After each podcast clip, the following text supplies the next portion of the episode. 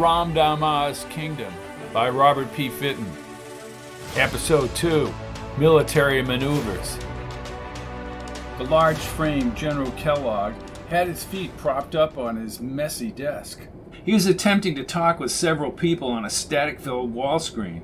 His tone was very serious and abrupt, and used unclear technical phrases, but the reporters on the other end seemed to thrive on his military style.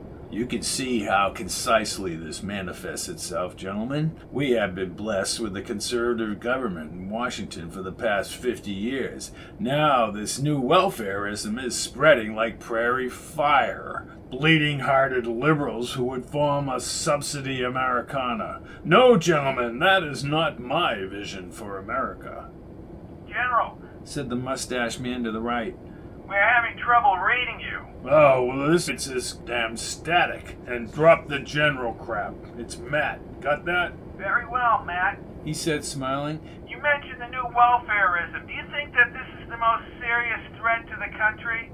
I know you asked the question with all sincerity. The static was still upsetting him. Your network has been very supportive of the space program as well as the conservative movement. But I must confess with all candor, Mr. Woods, that this new welfareism, as much as I despise it, is not the most pressing threat to this country. You could look across the spaceport down here and you'd be able to view one of our short range transports, our SRTs. We have equipped that transport to lift over 400 of our citizens, average people, as well as dignitaries, into outer space to see what space is all about. I've heard, General, said another reporter, that this mission is do or die for the space program. In fact, the entire age. I will address that. The gist of what I'm saying is our adversaries would like nothing better from us, to use a 20th century phrase, to abandon the space race. Because you and you can broadcast this, whoever controls outer space will not just control the real estate. No, sir. Whoever controls outer space will have a blank check to control commerce, power, and the thoughts of mankind. In short, a command of the heavens means directing the destiny of the human race. Those are bold words, General Amat. Do you? The reporter was interrupted by what sounded like a loud Morse code signal. A red light under the outside window was flashing madly. General Kellogg's face became placid. Ah, I'm sorry. Sorry to cut this short, gentlemen, he said, swinging his feet off the desk. I will definitely get back to you, he said, pushing a large orange button and dissolving their images.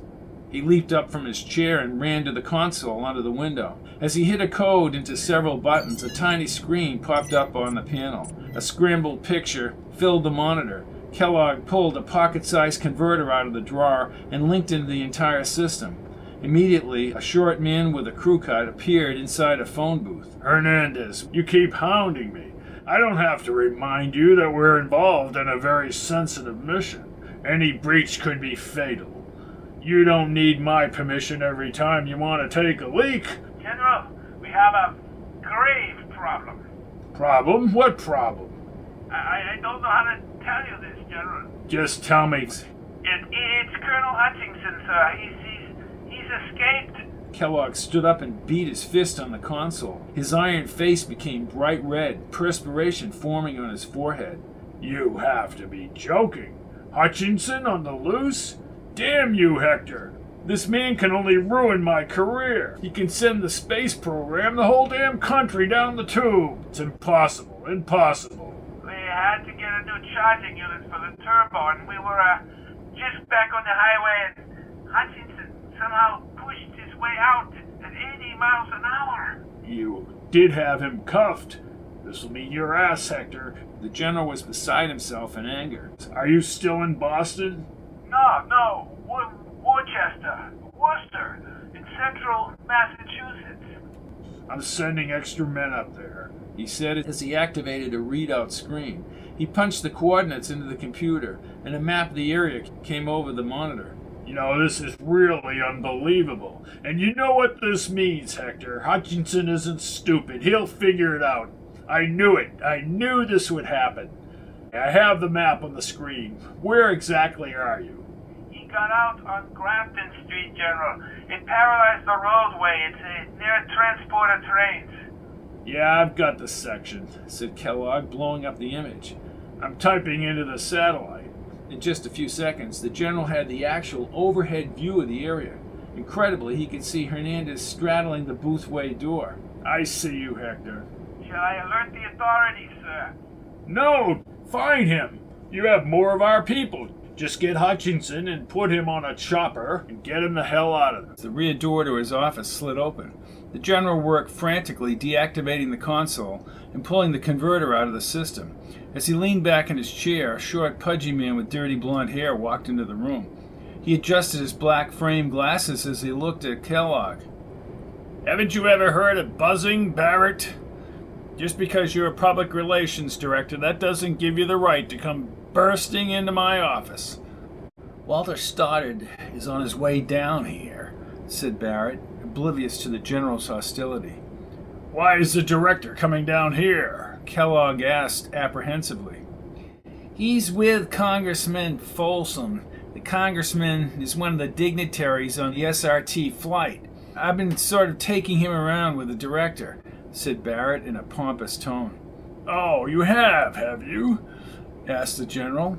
He was not impressed with Barrett, who acted like a college professor on tenure, unafraid of losing his job and impervious to all the criticism. The congressman is very impressed with what I've shown him. Ah, all this bullshit, cried Kellogg. He went over to his desk and poured himself a drink. I wouldn't do that, Matt, warned Barrett as he gently grabbed the gruff general's wrist. It wouldn't be good for our image, and I've always said that image is everything. Kellogg sneered at Barrett and downed the glass of whiskey. Walter Stoddard escorted the congressman into the office. Stoddard was a short man with a very thin mustache and a slightly receding hairline. He was very formal in public, but in private, he was a solid decision maker who would do anything to preserve the space program. Hello, Matt, and glad you're here. This is Congressman Folsom from Illinois. Congressman? said Kellogg, shaking the lanky man's hand. General, I must say that everyone is bending over backward to be helpful down here at the spaceport. I didn't know that Pete could bend over at all, smiled Kellogg. Right. I've been most available to discuss any question or show our visitors anything at the spaceport. Why, just last week, Senator Rothstein and his party were down here. He told me that if my tour was indicative of the space program, he might start getting more money down here. That's just great, Pete. Pete, great story, great story. Mumbled Kellogg, rolling his eyes. He hated Barrett's perpetual ego. One more thing, Congressman, said Stoddard, is to try once again to open up the program. That is what this SRT flight is all about. I must say, laughed Folsom, that the prospect of being hurtled into space is a little unsettling, but I'm generally looking forward to it. Good, good, said Barrett, patting the congressman on the shoulder. I've been in space many a time. However, every time I still have that thrill in the pit of my stomach. Now I have to get back to Washington. I just wanted the general to meet the man who's been in charge of security all these years.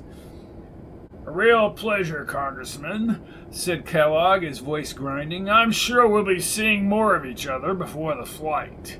I am sure, said Folsom as they prepared to leave. Thank you, Matt. Kellogg watched them move into the corridor. As the door slid shut, he raced back to his scrambled monitor. It was as if this whole world were ripping apart.